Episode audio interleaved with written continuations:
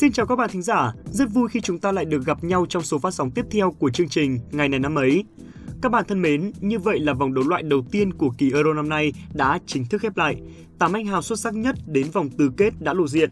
Bên cạnh những hảo thủ như Tây Ban Nha, Ý, Anh và Bỉ là bốn chú ngựa ô của giải đấu năm nay là Thụy Sĩ, Cộng hòa Séc, Đan Mạch và Ukraine. Đúng là một kỳ Euro lạ thường đúng không các bạn? Phân nửa những đội bóng góp mặt ở vòng 8 đội mạnh nhất đều là những cái tên mà ta không thể ngờ tới. Đến vòng tứ kết này, chúng ta lại tiếp tục được thưởng thức những cặp đấu được coi là chung kết sớm, như là trận đấu của đội tuyển Ý với đội tuyển Bỉ. Cả hai đội sẽ đối đầu với nhau vào lúc 2 giờ sáng ngày 3 tháng 7. Trước đó là cặp đấu đầu tiên giữa đội tuyển Thụy Sĩ với đội tuyển Tây Ban Nha.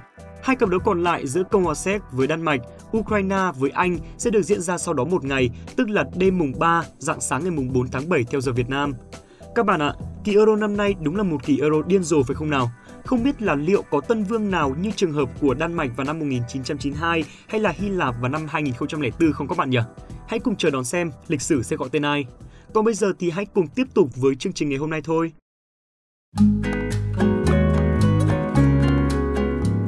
Các bạn thân mến, hôm nay là ngày mùng 1 tháng 7, ngày đầu tiên của tháng mới và là ngày thứ 182 trong năm. Xin được chúc cho tất cả các bạn thính giả có sinh nhật trong ngày hôm nay sẽ có thêm một tuổi mới thật rực rỡ và đạt được nhiều điều mình mong muốn. Các bạn ạ, cuộc sống còn có rất nhiều niềm vui và muôn vàn thứ mới lạ đang chờ đón chúng ta ở phía trước. Hy vọng rằng mỗi chúng ta sẽ luôn vững vàng vượt qua được mọi khó khăn trước mắt để thành công. Chúng mình tin các bạn sẽ làm được. Chúc các bạn có một ngày bình yên và sớm đạt được mọi ước mơ. Happy birthday!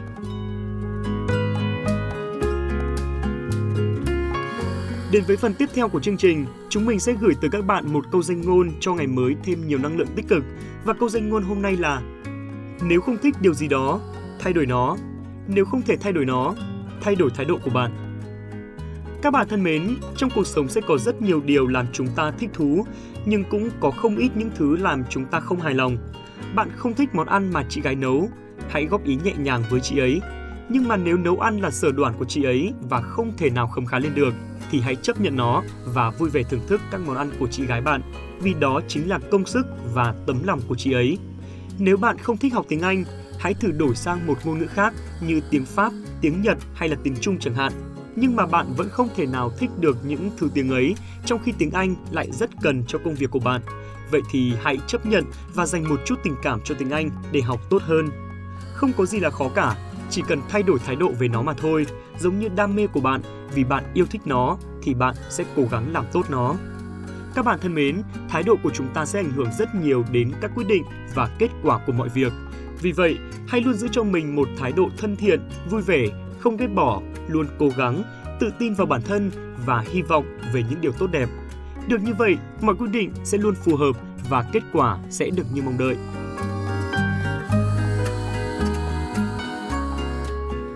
Cuối của chương trình ngày hôm nay, hãy cùng hai MC vô cùng đáng yêu của chúng mình điểm lại những sự kiện nổi bật của ngày 1 tháng 7 này trong quá khứ các bạn nhé.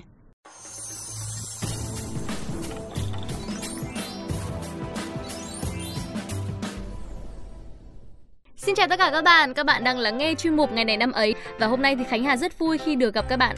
Cô Đào xin chào tất cả các bạn thính giả.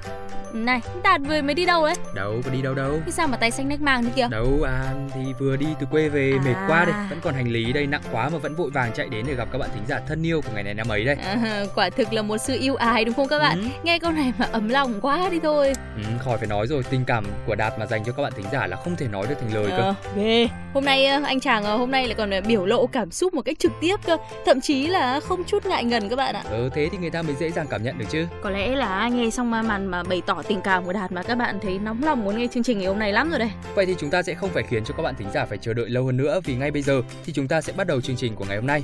Các bạn thính giả thân mến, ngày mùng 1 tháng 7 là ngày thứ 182 trong năm và ngày hôm nay đã từng có những sự kiện gì? Các bạn hãy cùng Đạt và Khánh Hà tìm hiểu ngay sau đây nhé. Đầu tiên chúng ta sẽ đến với những thông tin tại Việt Nam. Ngày 1 tháng 7 năm 1822 là ngày sinh của nhà thơ Nguyễn Đình Chiểu, một nhà thơ lớn nhất của miền Nam Việt Nam trong nửa cuối thế kỷ 19. Nguyễn Đình Chiểu tự Mạch Trạch, hiệu Trọng Phủ, Hối Trai, sinh ngày 1 tháng 7 năm 1822 tại làng Tân Thới, huyện Bình Dương, tỉnh Gia Định, nay thuộc phòng Cầu Kho, quận 1, thành phố Hồ Chí Minh. Thân sinh nhà thơ là Nguyễn Đình Huy, người xã Bồ Điền, huyện Phong Điền, tỉnh Thừa Thiên, là thơ lại văn Hàn Ti của Tổng trấn Lê Văn Duyệt, mẹ là Trương Thị Thiệt, người Gia Định.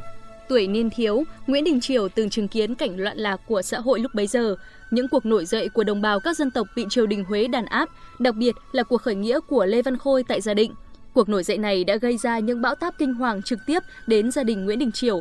Nguyễn Đình Huy bỏ trốn ra Huế, bị cách chức, sau đó trở vào Nam đón Nguyễn Đình Triều, đem gửi cho một người bạn để ăn học.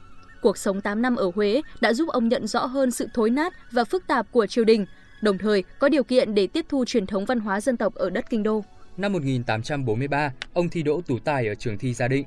Năm 25 tuổi, ông trở ra Huế học tập, chờ khoa thi năm kỷ dậu năm 1849, nhưng chưa kịp thi thì có tin mẹ mất.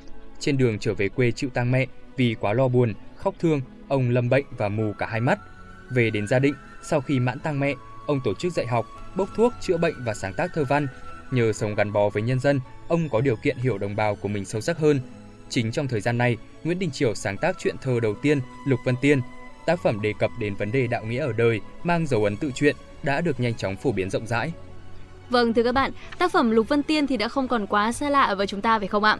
Một Lục Vân Tiên nghĩa hiệp, trọng tình nghĩa và mối tình đẹp của Lục Vân Tiên, Kiều Nguyệt Nga vẫn luôn để lại những dấu ấn sâu sắc trong lòng những người yêu văn thơ. Cố Thủ tướng Phạm Văn Đồng đánh giá chuyện Lục Vân Tiên như sau: phải hiểu đúng Lục Vân Tiên thì mới thấy hết giá trị của bản trường ca này. Đúng, đây là một bản trường ca ca ngợi chính nghĩa, những đạo đức đáng quý trọng ở đời, ca ngợi những người trung nghĩa. Ngoài tác phẩm này, Nguyễn Đình Chiểu còn có thêm các tác phẩm khác như Dương Từ, Hàm Mậu, Văn Tế Nghĩa sĩ Cần Duộc, Chạy giặc. Năm 1886, vợ ông mất lúc 51 tuổi, buồn giàu vì vợ mất, vì cảnh nước mất nhà tan đã bấy lâu, vì bệnh tật ngày càng trầm trọng. Hai năm sau, ngày 24 tháng 5 năm Mậu Tý, tức ngày 3 tháng 7 năm 1888, Nguyễn Đình Chiểu cũng qua đời tại Ba Chi, thọ 66 tuổi. Ngày đưa tiễn nhà thờ Nguyễn Đình Chiểu về cõi vĩnh hằng, cánh đồng An Đức dợp trắng khăn tang của những người mến mộ ông. Ngày này, nhiều con đường ở các thành phố như Hà Nội, thành phố Hồ Chí Minh, Đà Nẵng hay Đà Lạt cũng mang tên ông. Chúng ta sẽ cùng chuyển sang thông tin tiếp theo. Ngày 1 tháng 7 năm 1915 là ngày sinh của cố Tổng Bí thư Nguyễn Văn Linh. Tổng Bí thư Nguyễn Văn Linh, tên thật là Nguyễn Văn Cúc hay còn gọi là Mười Cúc, sinh ngày 1 tháng 7 năm 1915 trong một gia đình công chức tại xã Giai Phạm, huyện Yên Mỹ, Hưng Yên. 4 tuổi ông mất cha, 7 tuổi mồ côi mẹ, 15 tuổi ông tham gia hoạt động cách mạng, đi giải đơn, đi giải truyền đơn rồi bị bắt, tù đầy. Ông từng hai lần bị đầy ra nhà tù Côn Đảo. Sinh ra và lớn lên ở miền Bắc, nhưng suốt cuộc đời ông chủ yếu hoạt động và gắn bó với miền Nam, giữ các trọng trách Bí thư Thành ủy Sài Gòn chợ lớn, Ủy viên Thường vụ xứ ủy Nam Bộ trong kháng chiến, Bí thư Thành ủy Thành phố Hồ Chí Minh. Sau ngày thống nhất đất nước, ông được giao trọng trách làm Tổng Bí thư Đảng năm 1986, năm Việt Nam bắt đầu công cuộc đổi mới. Ông là Tổng Bí thư Đảng Cộng sản Việt Nam từ 1986 đến 1991 với một loạt những bài báo trong chuyên mục Những việc cần làm ngay trên báo Nhân dân bàn về những việc cần phải chấn chỉnh trong xã hội. Ông được xem là người mở đường và có công lớn trong công cuộc đổi mới nền kinh tế Việt Nam. Ông qua đời ngày 27 tháng 4 năm 1998, hưởng thọ 83 tuổi. Thông tin tiếp theo là một thông tin trong lĩnh vực giải trí. Ca sĩ, diễn viên Hoài Lâm sinh ngày 1 tháng 7 năm 1995 tại Vĩnh Long. Anh được công chúng Việt Nam đặc biệt chú ý sau khi giành giải quán quân chương trình truyền hình thực tế Gương mặt thân quen mùa thứ hai vào năm 2014. Những dòng nhạc chính anh theo đuổi là nhạc trữ tình, dân ca, nhạc vàng, cải lương. Bên cạnh đó, anh cũng thể hiện thành công một số ca khúc nhạc trẻ của Việt Nam.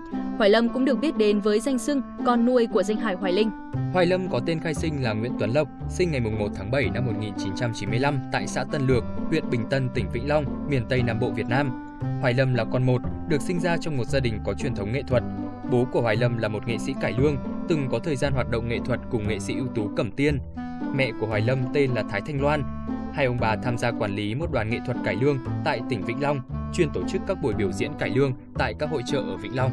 Năm 2008, khi mới 13 tuổi, qua sự giới thiệu của cha ruột, Hoài Lâm lên thành phố Hồ Chí Minh để liên lạc với nghệ sĩ danh hài Hoài Linh, xin làm học trò. Sau một thời gian, Hoài Lâm được Hoài Linh đồng ý nhận làm con nuôi, chính thức đặt nghệ danh Hoài Lâm. Ngoài việc truyền đạt các kỹ năng nghề nghiệp, Hoài Linh cũng giới thiệu cho Hoài Lâm tham gia một số chương trình hài kịch, ca nhạc và cho Hoài Lâm tham gia các chương trình của mình, có thể diễn cùng hoặc phụ trách vai trò hậu cần.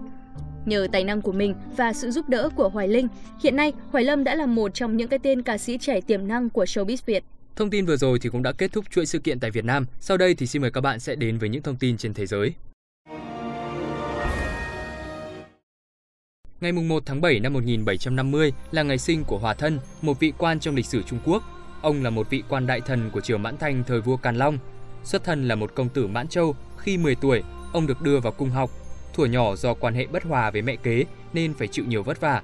Khi mới gia nhập triều đình, Hòa Thân giữ chức vị thị vệ. Tuy còn trẻ nhưng Hòa Thân đã sớm có năng lực làm việc cũng như các đóng góp cho triều đình. Ông được Càn Long rất tin nhiệm, trọng dụng. Khi nhắc đến Hòa Thân, ai cũng biết đây là một nhân vật khét tiếng với danh xưng đệ nhất quan tham trong lịch sử Trung Hoa. Của cải mà Hòa Thân đã tham ô, nhận hối lộ thì không có bất kỳ một vị quan tham nhũng nào trong lịch sử Trung Quốc cổ đại và hiện đại có thể vượt qua được. Có người ví rằng lòng tham vô đáy của Hòa Thân tựa nạn đại dịch hoành hành khắp nơi khiến không ít quan lớn quan bé đều bị lây nhiễm và ra sức tham nhũng. Sở dĩ Hòa Thân có thể vươn lên đỉnh cao của quyền lực rồi làm mưa làm gió như vậy là nhờ sự sủng ái đặc biệt của Hoàng đế Trung Hoa. Đối với Càn Long, Hòa Thân quan trọng đến mức ngày nào không gặp được Hòa Thân là Càn Long không chịu được. Sau khi Càn Long qua đời vào ngày 7 tháng 2 năm 1799, Hoàng đế Gia Khánh mới có thể truy cứu Hỏa Thân. Ngày 12 tháng 2, Hỏa Thân bị bắt cùng với Phúc Trường An. Sau khi bị hạch tội, Gia Khánh đã ra chỉ dụ kết án Hỏa Thân, xử lăng trì, tịch thu tài sản. Tuy nhiên sau đó, Gia Khánh lại quyết định miễn cho Hỏa Thân khỏi một cái chết đau đớn. Thay vào đó bắt ông tự vẫn tại phủ, tha cho gia đình Hỏa Thân, còn Phúc Trường An bị chém đầu. Các bạn thính giả thân mến, chúng ta cùng chuyển sang thông tin tiếp theo. Ngày 1 tháng 7 năm 1967, cộng đồng châu Âu chính thức được thành lập khi hợp nhất các cộng đồng than thép, năng lượng nguyên tử và kinh tế châu Âu. Cộng đồng Kinh tế châu Âu EEC là một tổ chức quốc tế được thành lập vào năm 1957, đem tới việc hội nhập kinh tế giữa các nước Bỉ, Pháp, Tây Đức, Ý, Luxembourg và Hà Lan. Sau đó được mở rộng thêm 6 nước khác gia nhập là Đan Mạch, Hy Lạp, Israel, Bồ Đào Nha, Tây Ban Nha, Thông tin vừa rồi thì cũng đã khép lại chuyên mục ngày này năm ấy hôm nay. Cảm ơn quý vị thính giả đã cùng lắng nghe và mong rằng Khánh Hà và Quốc Đạt đã đem lại cho các bạn những giây phút thư giãn. Xin chào và hẹn gặp lại.